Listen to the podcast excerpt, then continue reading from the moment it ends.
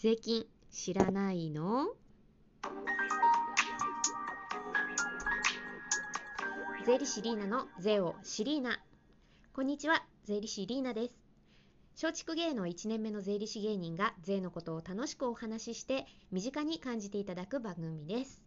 さて、えー、前回ここ何回かあの税金の話全然せずに終わっていましたので今日は久しぶりに税金のお話をしようと思うんですけれどもあの今ねあの皆さんのリアクションを拝見しているとどうも TikTok から流れてきて見てくださってる方もたくさんいらっしゃるようでやっぱりあの私の、えーと、発信している SNS、Twitter とかあのインスタとかブログもあるしあのあとなんだ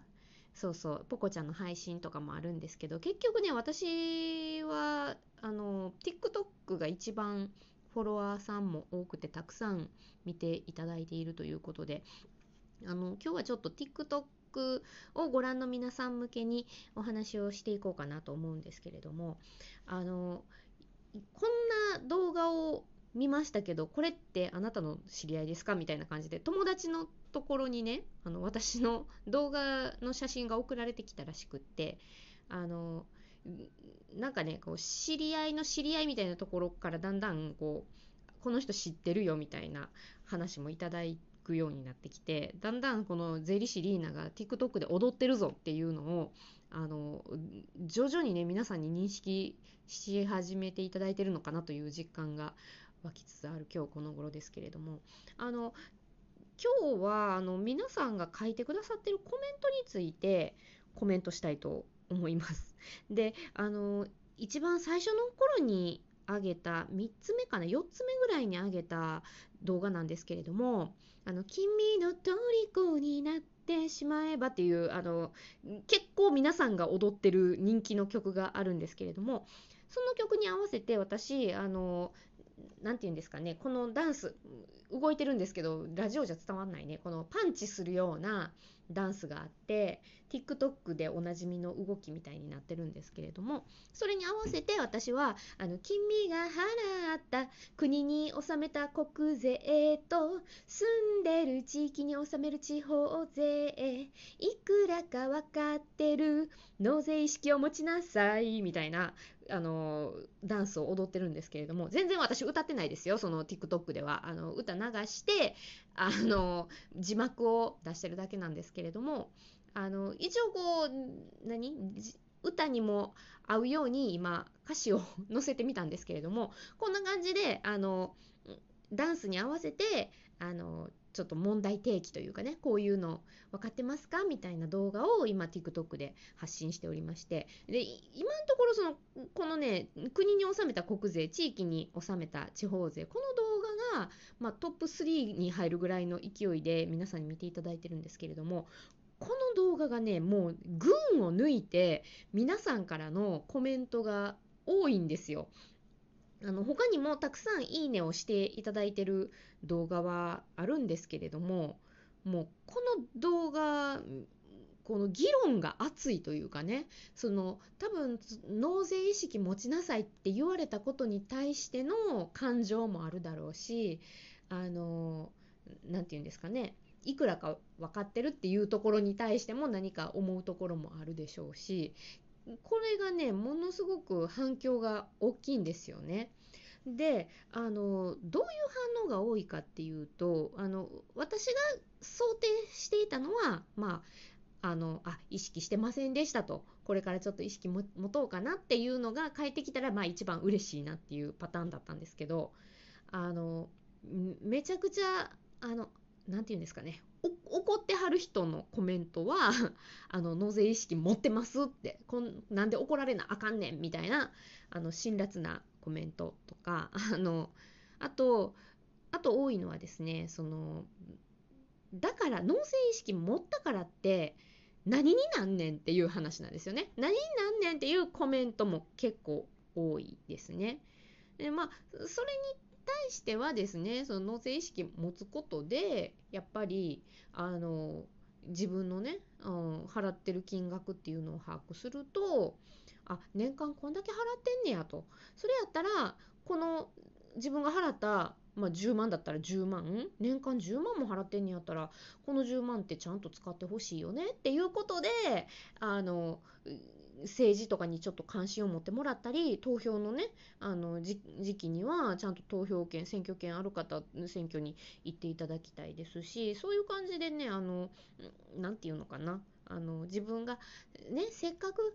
収めてるんだからそれについてちょっと意識持ってほしいなというところに私は響かせたかったわけですよね。でそうするとあのこの動画を発信するとですねまあそれだけではなくですねあの何て言うんですかね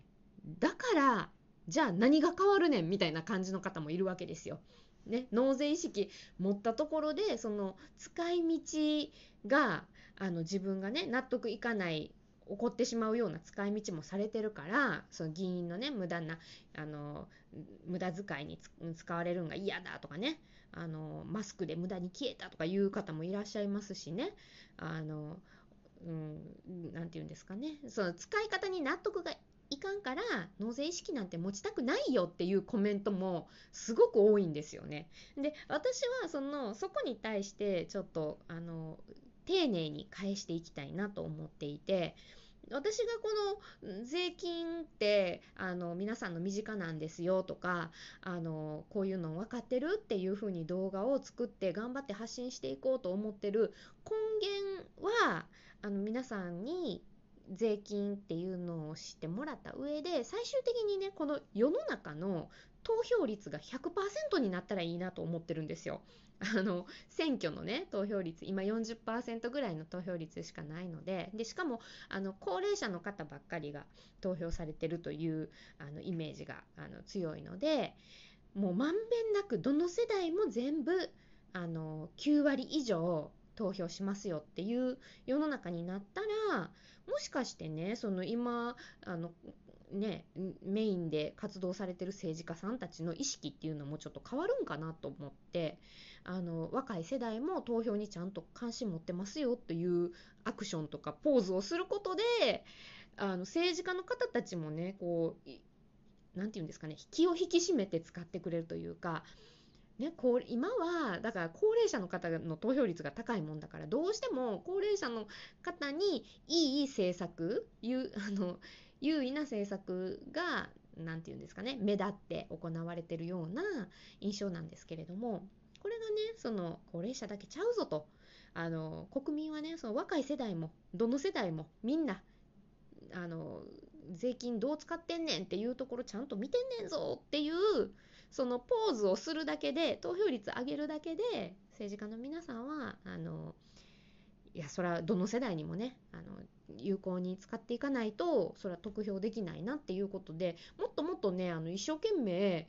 あのこういうことやったらっていう工夫も創意工夫も生まれるだろうし一生懸命考えていろんな使い方ね今までその風習として使ってた使い方だけじゃなくってあのいろんな使い方をねしてくれるようになるんじゃないかなというのを思ってるんですよ。なんかめっちゃ熱く語ってますけどね。あのー、うん、ラジオアプリやから許してくださいね。もう言いたいこと言ってますよ、私。すいませんね。だから、あのー何しかみんなであの投票率を上げることによってみんな関心持ってんねんからちゃんと使ってねっていうあのアクションをしましょうとそこを私は目指していてでだからってあの私がそのどこかの政党をめっちゃ応援してるとかあのこの政策についてあのめっちゃ反対してるとかなんかそういうのではなくて私がとにかくやりたいのはその皆さんお一人お一人が自分たちがいくら払ってるかっていうのを分かった上でですよ。あのこの選挙ってその皆さんが住んでるお一人お一人が住んでるその地域に地域を代表する議員さんが選ばれて、まあ、その地方税やったら地域の税金の使い方国税やったらその国の税金の使い方を決めていくわけですよ。なのでそのね皆さんが住んでる地域の議員さんっていうのがどういう人がいるんかなっていうところに興味持ってほしいなっていうそう、えーと、投票率100%にするっていうのは一つなんですけどその住んでる地域の議員さんってどんな人がいるのっていうでもそれってねあのぼーっと過ごしてたら別にあのそういう情報がどんどん入ってくるわけじゃなくまあね地域のお祭りとか行ったらお会いすることがひょっとしたらあるかもしれないんですけれど今ってその SNS であのお一人お一人が議員さんもみんな結構あの自分がどういう活動してますっていうのを発信してる時代なのでそういう意味ではその住んでる地域の議員さんがどんな活動をしてるのかっていうのを比較的簡単にあの取れる時代だと思うんですよね。だからそういうあの住んでる地域の議員さんの活動をちょっと事前にチェックした上であこの人のこういう活動はちょっと応援したいなとかあこういうことしてるんか共感できるなとかそういうふうにあの思った上で選挙に行って1票を投じてもらったらものすごくねその1票って投じた時にそう意味をなすと思うんですよね。あの人がこういうふうに活動に使ってくれる税金をこういうふうに使ってくれるとかそういうのが分かると思うので皆さんにはねこれからあのぜひその納税意識その税金いくら納めてるっていうのプラス住んでる地域の議員さんってどういう人がいるんかなっていうのも知っていただきたいなってこんな風に思っています。はい、今日めっちゃ熱く税金とねいろいろ納税意識とかのことについて語らせていただきました。これが、えー、税理士リーナのラジオです。はい、またこれからも雑談も税金の話もいろいろしていきますけれどもこれからもよろしくお願いします。はい、えー、今日は多分 M1 グランプリの1回戦でテンパってると思いますが、えー、結果はまたお話しすると思うので、えー、今日はこれから M1 行ってきます。はい。それでは、これね、前の日に撮ってますけれどもね。それではまた次回お楽しみに。さようなら。